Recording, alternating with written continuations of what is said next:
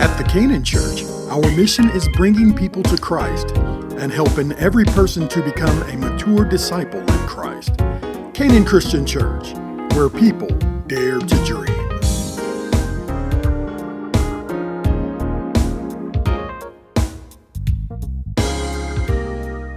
Let's pray as we prepare to receive the word of God. Lord, we declare, can't nobody do me like Jesus. He's in a class by himself. Thank you, Lord, for what you have done. Thank you, God, for what you are doing. Thank you, Lord, for what you're going to do. When we think about all you've done for us, our souls cry out, Hallelujah. Bless us now, God, with your word. And I'm thanking you right now that this word's going to bless, is going to heal, is going to strengthen, is going to save, is going to deliver, because Isaiah says your word does not go out and returns void, but it accomplishes the purpose for which it was sent forth. Now, God, you get the glory because you're God by yourself. Let fresh anointing remain upon our lives. And then, God, I ask as always that you let the words of my mouth and the meditation of my heart be acceptable in thy sight, O Lord, my strength and my redeemer. Amen. Come on, let's give God some praise. Amen. Again, I greet everyone this morning with the joy of the Lord, and we thank you for being present with us in worship today, and we thank God for His amazing grace. To all of the people, again, who are sharing with us today through our virtual and online worship experience, again, I greet you with the joy of the Lord. Thank you for being a part of this worship experience on this Sunday morning. I certainly thank God, as always, for all the gifts in the body of Christ, and I thank God for our minister music, Joe Level, for the wonderful job that he is doing. And not only in terms of the preparation of the choir, but uh, every Timothy needs a Paul, and every Elijah needs an Elisha. And so Joe is grooming, he's pouring into, he's sowing into the life of Darren Johnson, who is his assistant. And, and Joe had to be out of town this week uh, for a situation, a conference related to his job. And so uh, Darren carried things right on, and he led the presentation of the music this morning. Stand up, Darren. We want to just thank God for you. thank God for you. Amen.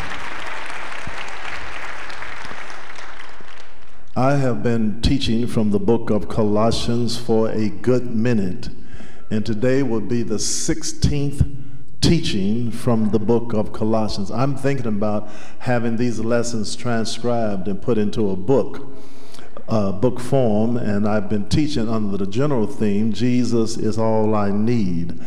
Uh, but I want to do this, the, the, the last teaching for this wonderful book of the Bible for this season. You cannot exhaust God's word. So, somewhere maybe in the future down the road, whenever God says so, we might even come back and look at it again. But this is the 16th teaching in four chapters in the book of Colossians. I want you to turn with me today, Colossians chapter 4.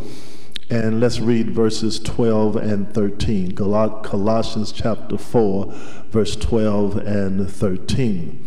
And the Word of God reads like this Epaphras, who is one of you, a bondservant of Christ, greets you, always laboring fervently for you in prayers, that you may stand perfect and complete in all the will of God. For I bear him witness that he has a great zeal for you and those who are in Laodicea and those in Hierapolis. Amen. And uh, I want to put a particular tag on this text today. You may be seated in the presence of the Lord. And I want to talk to you today from the idea thank you for your prayers. Thank you for your prayers. Just look at somebody and tell them, thank you for your prayers. One of the greatest blessings that we enjoy as the people of God is the privilege and power of prayer. For prayer brings us into communion with God.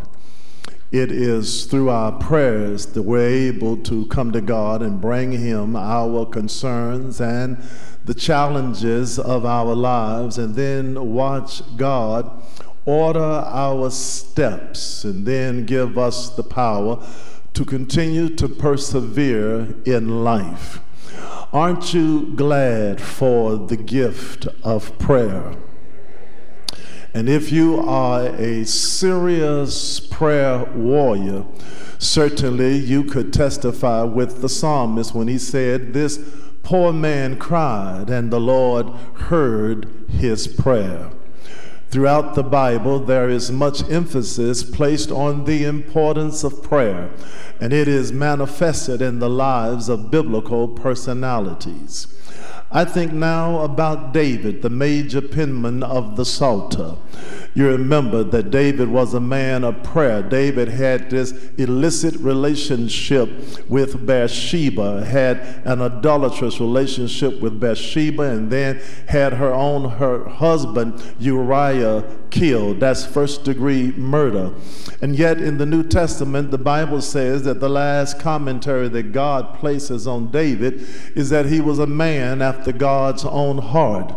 And I think the reason why God said this about David had to do with David's prayer life. Because even when he failed God and when he let God down, it is in Psalm 51 that we read in that penitential psalm the prayer of David. David says to God, Against thee and thee only have I sinned. And then David says to God, Create within me a clean heart and renew a right spirit within my soul. I think of the prophet Elijah. Elijah is the one who showed up at the courts of King Ahab without an invitation and said to him that for three years there will not be rain or dew in the land according to my word. And then there was this showdown on Mount Carmel where Elijah said to Israel that Ahab and his wicked wife Jezebel are trying to lead you in worshiping the false gods gods of Baal and Ashtoreth, but let's, let's just have a showdown at Carmel and let the God who answers by fire be the true and the living God. How long halt you between two opinions? And it was there on Mount Carmel that after the 450 false prophets of Baal were calling upon him and he did not answer, then Elijah prays and God answers by letting fire fall from heaven heaven down and consume the bullocks from the altar. I think now about Daniel. You know that Daniel was known as a man of prayer. He was among the young men who was taken captive from Jerusalem into the land of the Chaldeans. And there in Babylonian captivity, Daniel continued to serve God in prayer. Daniel prayed morning, noon, and night. But because of his haters, the king put out a decree that no one could pray to their God for some 30 30 to 60 days. But Daniel wasn't going to let nothing or anybody stop him from praying. And because of his commitment to prayer, you know what happened to him? He was put in a lion's den. Prayer caused him to get put in a lion's den. But when the king came to check the lion's den out the next day, thinking that Daniel's body would be torn to shreds by these lions. The king yelled out to Daniel, said, Daniel, how are you doing? Was your God able to keep you from the lions? Uh, Daniel was laid back laying on one of the lions, and Daniel said, Oh, yes, king, I'm doing fine because my God sent an angel and he touched the lions, and the lions laid down and became like a pillar for me. Yes, king, be sure of this one thing that the God I serve is an able God. Prayer put him in the den, and prayer got him out of the den. Look at somebody say, It sounds like my story. And then certainly you recall the teaching that Jesus gives us about prayer that is found in Luke's Gospel, chapter 11. You remember that the disciples came to Jesus and said, Lord, teach us how to pray. Why, Pastor, did they ask Jesus this question? Because they watched his miracles and they came to the conclusion that there is some connection, some relationship between his prayer life and his power. And when they asked Jesus, Lord, teach us to pray, Jesus says, Well, when you pray, pray like this. We call it the Lord's Prayer today, but really it would be better described as the model prayer. Jesus says, When you pray, you say, Our Father, which art in heaven, hallowed be thy name, thy kingdom come, thy will be done on earth as it is in heaven. Give us this day our daily bread, forgive us of our trespasses, we forgive those who trespassed against us, and then lead us not into temptation, but deliver us from evil. You see, Jesus says when you pray, you got to know that you've got an intimate relationship with God, so you can call him daddy. And then when you pray, Jesus says the first thing that ought to be on your heart when you pray is the kingdom of God. Before you ask for bread, before you ask for forgiveness, and before you ask for, for, for deliverance, deliverance, the first thing you do is you pray about the kingdom. And then if you keep reading in Luke chapter 11, within that pericope where Jesus teaches us valuable lessons about prayer, you will hear Jesus talk about asking, seeking, and knocking. So Jesus says, I say to you, ask and it will be given to you, seek and you will find, knock and it will be open to you. For everyone who asks receives, and he who finds, and to him who knocks it will be open. If a son asks for bread from any father among you, will he give him a stone? Or if he asks for a fish, will he give him a serpent instead of a fish? Or if he asks for an egg, will he offer him a scorpion? If you then, being evil, know how to give good gifts to your children, how much more will your heavenly Father give the Holy Spirit to those who ask him? Come on, somebody. The Bible says you have not because you ask not. Look at somebody tell me, you better start asking. Yeah, you got to ask because if you ask, you'll receive. If you seek, you'll find. And if you knock, the door is going to be open. And then I'm going to give you a place to holler early in this teaching today. Did you hear what Jesus said at the conclusion of that statement? He says that God's going to give you the Holy Spirit because you need something more than a dollar bill. You need something more than a house. You need something more than a car. You need something more than clothes. You need something more than social connections. What do I need more than that, Pastor? What you really need is God. Because if you got God, you got everything that you'll ever need because He is the source of your supply and He is the center of your joy. And then not only are we taught in the Bible about our personal prayers where we ask God to do things for ourselves, but also in Holy Scripture we are taught that it is important for us to pray for others.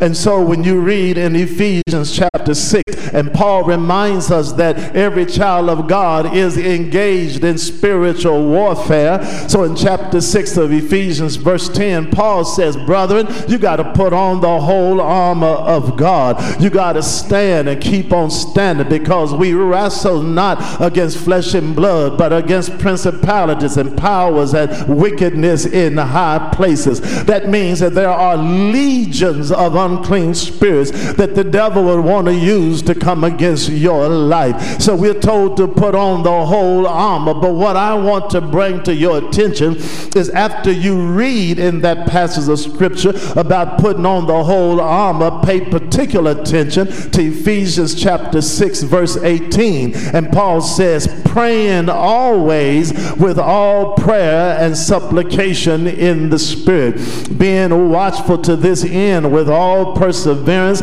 and supplication for all the saints. You know, Nicole, I'm grateful that people pray for me because when it comes to spiritual warfare, it's not just about being dressed right when you go out of the house, but you ought to thank God that somebody is praying for you. Somebody's got you on their mind, took the time and prayed for you. And one of the greatest things that we can do for one another as believers in Christ is to cover one another in prayer. Barbara, I'm glad that I've got some intercessors in my life. I've got some prayer warriors in my life. You ought to praise God for the people who call your name in prayer. And in this wonderful text today that serves as the basis for our teaching, the Apostle Paul is reminding us and speaking to us about the blessing of somebody else praying for you. One of the most significant words in the Bible as relates to our relationship with God and one another is the word fellowship. It comes from the Greek word called koinonia. You remember in Acts 2:42 that we're told told that after Peter preached one message and 3,000 people came to Christ, the Bible says they continued steadfast in the apostles' doctrine, breaking of bread and fellowship and prayer. That word fellowship is deeper than having some cookies and tea. That word fellowship is talking about our oneness with God and our oneness with one another. Think about it. All of us in here have different last names and yet we call each other brothers and sisters in Christ. Why do we do so? It has to do with our relationship with God and our relationship with one another. It is the oneness that we have as brothers and sisters in Christ. It is a blessing to be in, in fellowship with God, and it is a blessing to be in fellowship with one another. Because of our oneness in Christ, because of our fellowship, we have the same view of the reality of the world in which we live because we understand as believers we live in a world that is not a friend of grace. We have the same perspective about human personality and the effects of sin because we all recognize that all have sinned and come short of the glory of God. We all have the same love for Christ, for his church, and for his word. And then we all have the same hope for victory in Christ and for the advancement of the kingdom of God. And in this text that serves as the basis of our teaching, Paul is closing out this letter that he has written to the Christians at Colossae. It is a prison epistle. Paul is in prison, but he's writing a letter to the Colossians. And as he's wrapping up this letter, Paul talks about fellow workers, fellow laborers with him in the work of the kingdom of God. He mentions six names of six different people that Paul says were co laborers with him for the advancement of God's kingdom. But there is one person person that Paul speaks of, and there's something very unique about this person, and his name is Epaphras. Epaphras was from Colossae. Epaphras went all the way to Rome to talk to Paul because he was concerned about the Gnostic heresy and how these false teachers might hinder the believers in Colossae from experiencing the fullness of Christ uh, Paul, he, he presents Epaphras or he represents Epaphras as a man given to the discipline of prayer. Listen to what Paul says about Epaphras. He says, always laboring fervently for you in prayers. In other words, Paul says Epaphras was a man who wrestled with God in prayer for you. It is to say that Epaphras agonized in prayer on your behalf. Paul watched Epaphras pray for the Colossians, and Paul says it was like unto the prayer of Jesus in the Garden of Gethsemane. You remember how Jesus prayed in the Garden of Gethsemane? The Bible said he prayed until sweat, like great drops of blood, fell from his brow. And so, as as we look at Epaphras, why is it then that Epaphras prayed? Give me about, let me see, give me about six minutes, and I think I'm going to wrap the lesson up. First of all, Epaphras prayed because he cared. That's why he prayed. He prayed because he cared. He was living a selfless life. Paul says he prayed that you may stand perfect and complete in all the will of God. And you and I, we ought to have a kind of prayer life where all of our prayers ought not be about us. Every time you talk to God, it ought not be about what you want and what you need. Your prayers ought to sometimes be focused on somebody other than yourself. We ought to be the kind of Christian people where we care about what God cares about. And what does God care about? God cares about people. I'm suggesting to us today that because of a caring spirit, we ought to be praying for young African American males who are killing one another. We ought to be concerned when we can look that this, I think it was just this past year, we had more homicides in the month of June than there were days in the month of June. And these were not young African American males who the Louisville Police Department killed. No, we were killing one another. We ought to be praying out of a spirit of care. We ought to be praying for young people who are destroying their lives with drug activity and other kind of of debilitating issues that's going to shortchange their lives. We ought, because of a spirit of care, we ought to be praying for our young ladies who are confusing silhouettes with substance. Because of a caring spirit, we ought to be praying for our city so that justice and righteousness might prevail and people would not continue to disrespect people and treat them like pawns on a checkerboard square. Because of a caring spirit, we ought to be praying praying for our community where people are marginalized and where they're having to grapple with poverty because they have been locked out and left out. And Jesus says we ought to care about the least of these. We ought to be praying for Ukraine this morning and praying that God change the mindset of Russia. We ought to be praying for people whose lives have been devastated by COVID 19. I know you and I are still here. I know you and I are still breathing June bulletin, and it ain't because the mask, it's because of the grace of God. And so when you think about people who did lose loved ones, over 900,000 people lost their lives because of COVID. We ought to still, because we care, asking God to give peace and comfort and joy to those who have had to deal with hardship and sorrow. Out of a caring spirit, we ought to be praying for economic empowerment. We ought to be praying for a lifting in the African American community. I don't know about you. I ain't got no song that says I'm glad I'm broke. No, I believe that God wants me to be able to have the resources to experience what it means to be truly a human being. But if I believe that for myself, I ought to believe it for somebody else. And I ought to be praying for God to give me vision where we can see some serious transformation in the world in which we live. I'm telling you that if you take the focus off yourself, you will pray for somebody else. Epaphras prayed because he cared. But then, secondly, Epaphras prayed because he understood what God's desire was. He understood that God's desire is that all would be saved and that none would be lost. And so, when we pray, beloved, we've got to learn how to pray according to the word of God. I'm trying to say to somebody, don't pray no pitiful prayer, pray, pray a powerful prayer. And if you're going to pray a powerful prayer, pray according to the word of God. Why, Pastor? Because God's will is inextricably tied up in his word. Are you listening to me? I said God's will is inextricably tied up in his word. I've got one son. He's in worship today. I'm his father. Now, if he asks me for something that I already want to give him, then he ain't got to have no problem question if he's going to get it or not. Let me give it to you again. I'm going to be nice.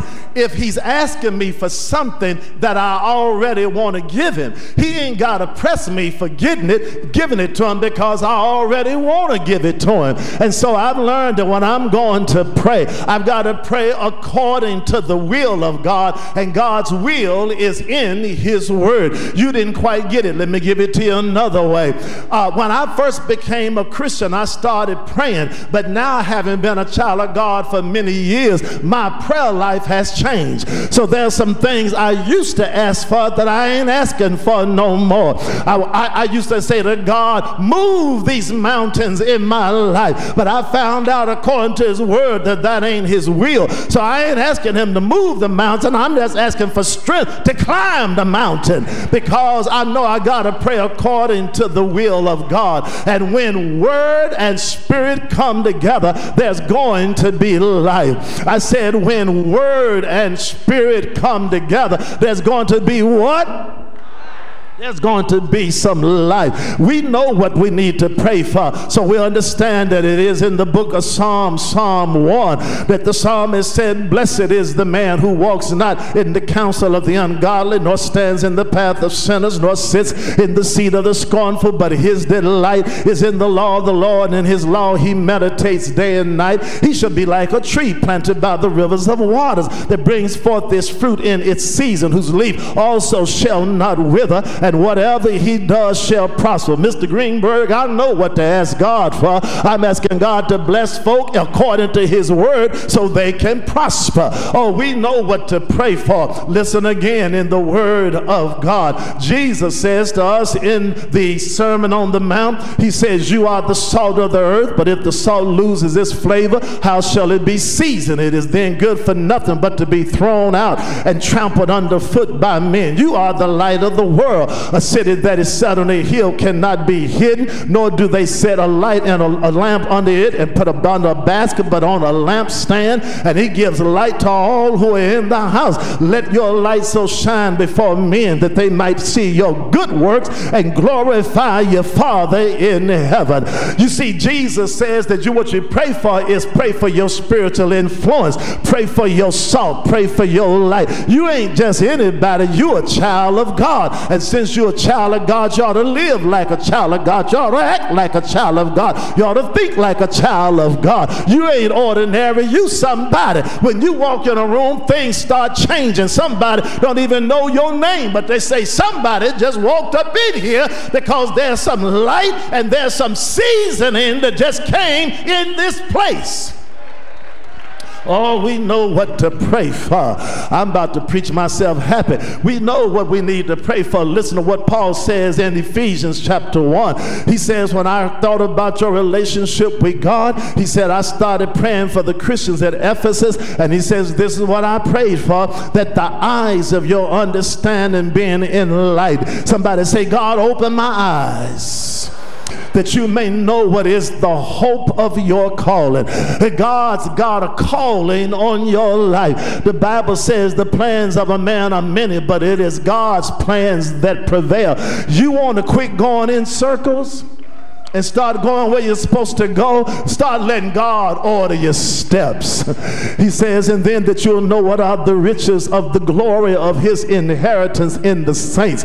That really makes me want to have a Marvin Gaye spirit about right now because that's telling me it is not just the inheritance that I have from God, but I'm part of God's inheritance. And that's why the devil can't have no victory in my life. You see, the Bible says that no weapon formed formed against you shall prosper. It didn't say that the weapon wouldn't be formed, it's just that it ain't gonna prosper. And the reason why it ain't gonna prosper is because you are God's inheritance. And God ain't about to lose what belongs to Him. Y'all are missing y'all's place to shout. Let me say it again that you are God's inheritance. And because you belong to God, God ain't about to lose what He done made an investment in. Let me give it to you like this you got too much blood on you for the devil to have the victory because when the devil looks at you, he says, Oh, this is a child of God. They belong to Jesus, and since they belong to Him, I can come after them, but I cannot do them any harm. Okay, it's still going over your head. I park right over here every day. We got some good neighbors live right over there. They got two big German shepherds. Every time I get out of my car, roo, roo, roo, roo, roo. I looked at them the other day. I said, Why you keep barking at me act like you ain't never seen me? You know who I am. Why don't you, why do you keep on barking? Roo, roo, roo. But I don't get nervous because there's a fence there and they can't get over that fence. God's got a hedge around you. And just because the enemy is barking, you ought not start trembling. You ought to look at them and say, You know who I am. You see me all the time. By now, you should have figured it out, devil you cannot, you can touch me, but you can't take me. Lord, have mercy. One more time, one more time. One more time, one more time. We know what to pray and what to ask God for. Uh, listen, listen, listen to what listen to what John says in the third epistle. He says, "Beloved, I pray that you may prosper in all things and be in health, just as your soul prospers."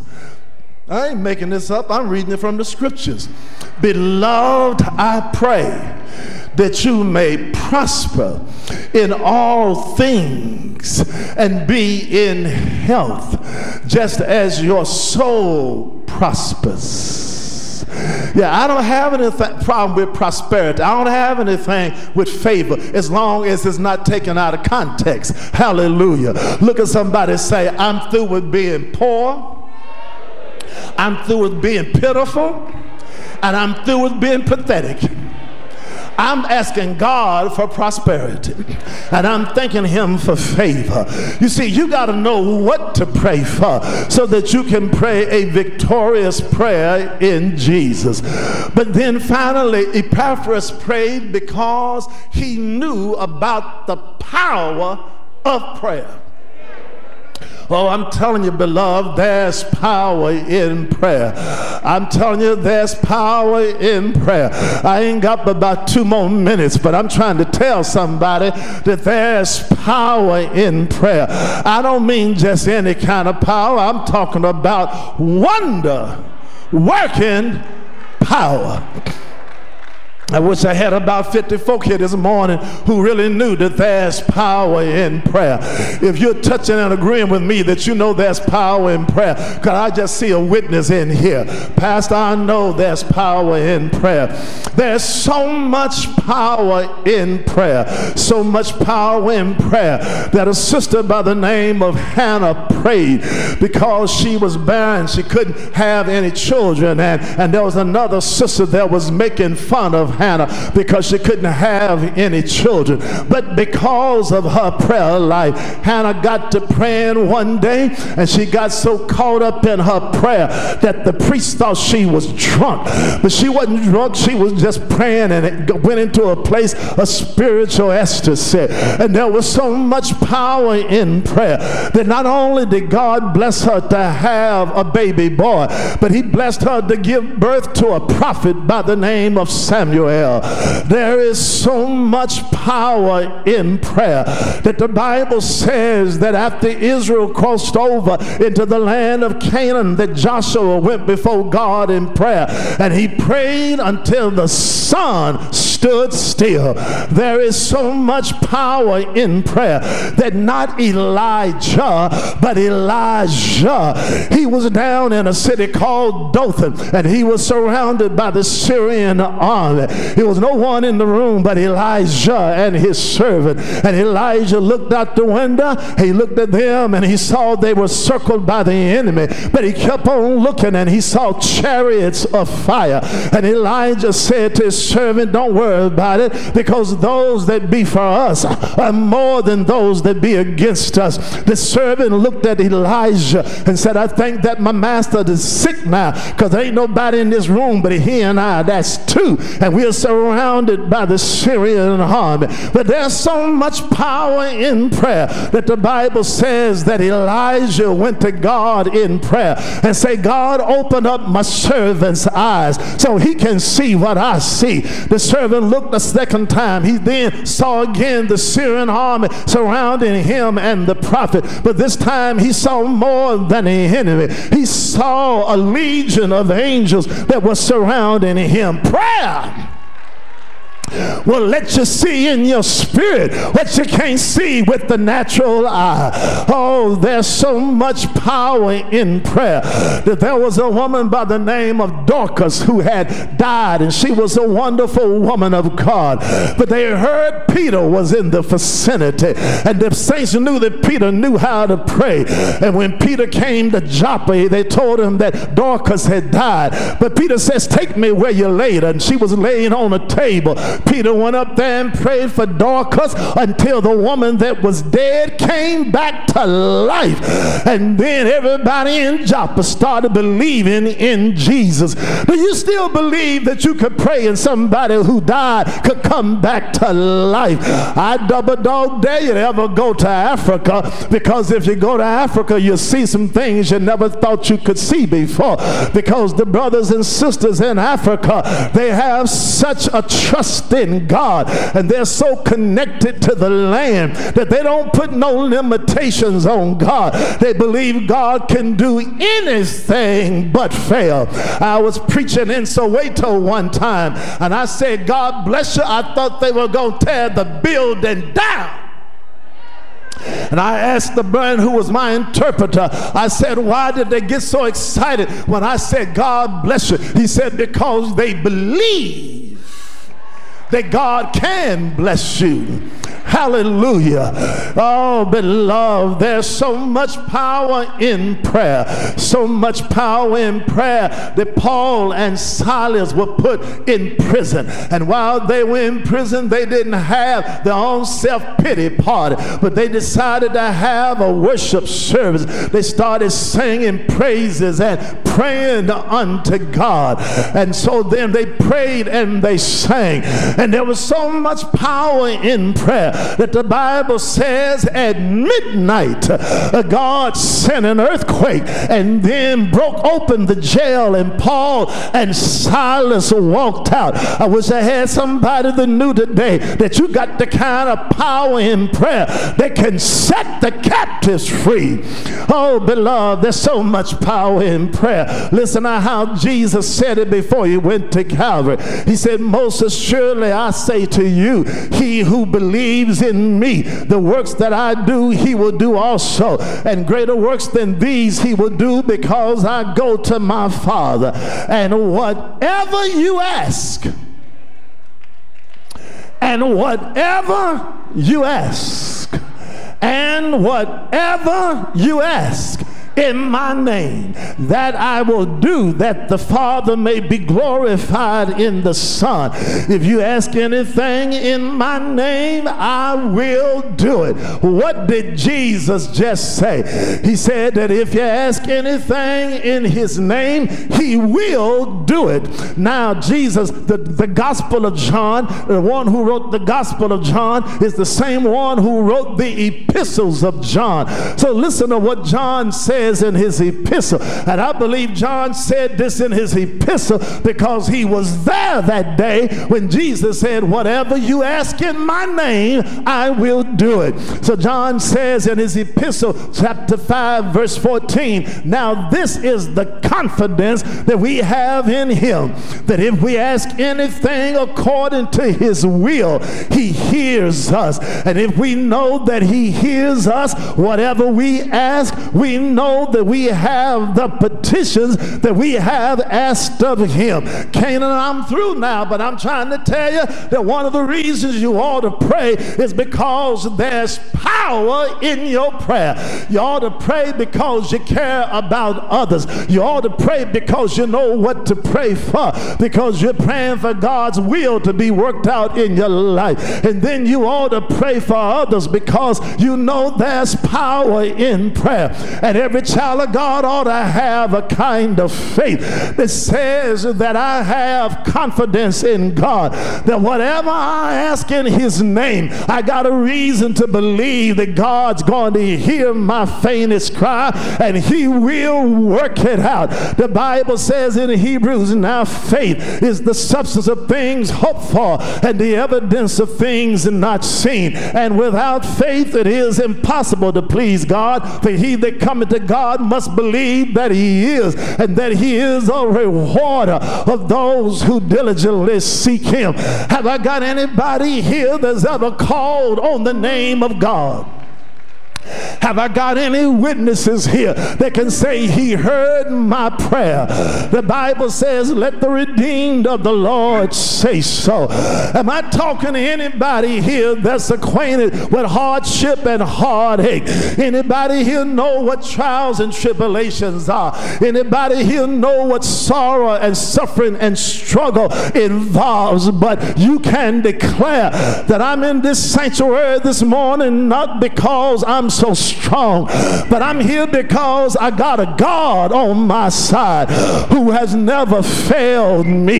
The Bible says we're conquerors and more than conquerors in Christ Jesus. I know you can't take the person's hand, but you ought to at least look at them right now and tell them, child of God, you're looking at a miracle right now because I really ought not be here, but I'm here because of the power of prayer. I'm here because God has kept on taking care of me and God kept on opening a door and God kept on making a way when it looked like it wasn't going to be a way. I'm here because God has been my strength and God's been my refuge and God's been my helper and God's been my deliverer. I'm here because I've got history with God. And when I think about the goodness of Jesus and all he's done for me, when I think about the goodness of Jesus and how he set me free, my soul starts crying, Hallelujah. Look at somebody say, He's all in my house because every now and then I put the tape on rewind. I think about where I used to be and I think about where I am right now because where I am right now is not where I started, but I've come this far by faith, leaning and depending on the Lord. And what's got me so excited is I know the same God who's been taking care of me. He's got my back right now, and I'm shouting not only on what He has done, and I'm shouting not only on what He's doing right now, but I got an anticipatory shout of what God's about to do in my life. Somebody ought to say, Thank you, God, for what I'm about to receive. Thank you, God, for the open doors. Thank you, God, for my healing. Thank you, God, for my deliverance. But most of all, God, I want to thank you, not for what you're about to do for me, but what you're about to do for the people for whom I'm praying for. Now, child of God, I want you to help me close this teaching. I want you to help me to close the teaching.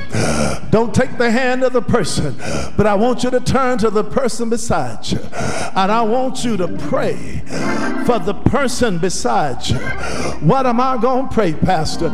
You repeat after me. Just turn to somebody right. You don't even have to know them. But I want you to pray for him. and I want you to just pray this prayer. Are you ready?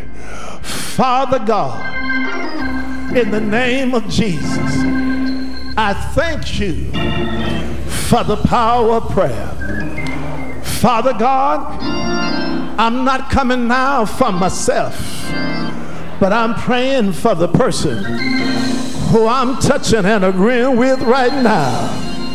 Father God, I speak your power. I speak your presence. I speak your favor. I speak your grace over this person's life. In the name of Jesus, whatever they need, God supply it according to your riches in glory in Christ Jesus. And God, because I got history with you, I know that this prayer is being answered right now. Because your word says that before I call you, you've already answered. And while I'm speaking, you're yet hearing. So, Jesus, thank you. Jesus, thank you. Jesus, thank you for what you're doing for this child of God. In Jesus' name, amen. Now come on and give God some praise. Come on, come on, come on, come on. Come on. If you believe he answers prayer, if you know that your prayer was heard, why don't you stand on your feet? If you believe that your prayer was answered, then why don't you give God a wave offering? If you believe that God can make a way, you're standing on your feet, you're waving your hands, but why don't you open up your mouth now and give him the fruit of your lips? Why don't you give him a crazy praise? Give him a radical praise. Give him an undignified praise. Somebody just prayed for you in Jesus' name, and that name's above every name. And can't nobody do me like Jesus. He's in a class by himself. He's everything I need. He heard my prayer in the past. He's hearing my prayer now. He'll hear my prayer tomorrow. Come on, don't get tired. Give him a crazy praise. Come on, shout glory. Shout hallelujah. Shout thank you, Jesus.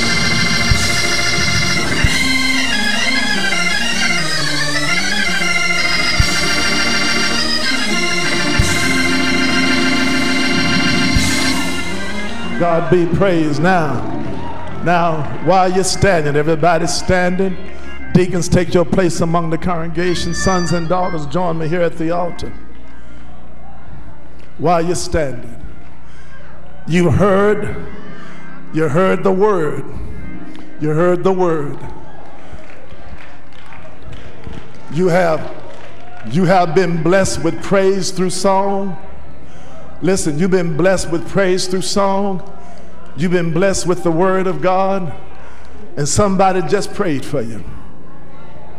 Every man, every woman here today, if you're without Christ, if you're without a church home, why don't you come on and seal the deal? Why don't you let God do what God wants to do in your life? What does He want to do, Pastor? He wants to bless you beyond measure right now. Beyond measure. So if you've never professed hope in Christ, then why don't you come right now and ask Jesus Christ to be your Lord and Savior? Because He wants to be that in your life right now. You're not waiting on God, God's waiting on you. The people represent the church no matter where we are, so stay connected and reach others as we grow in Christ.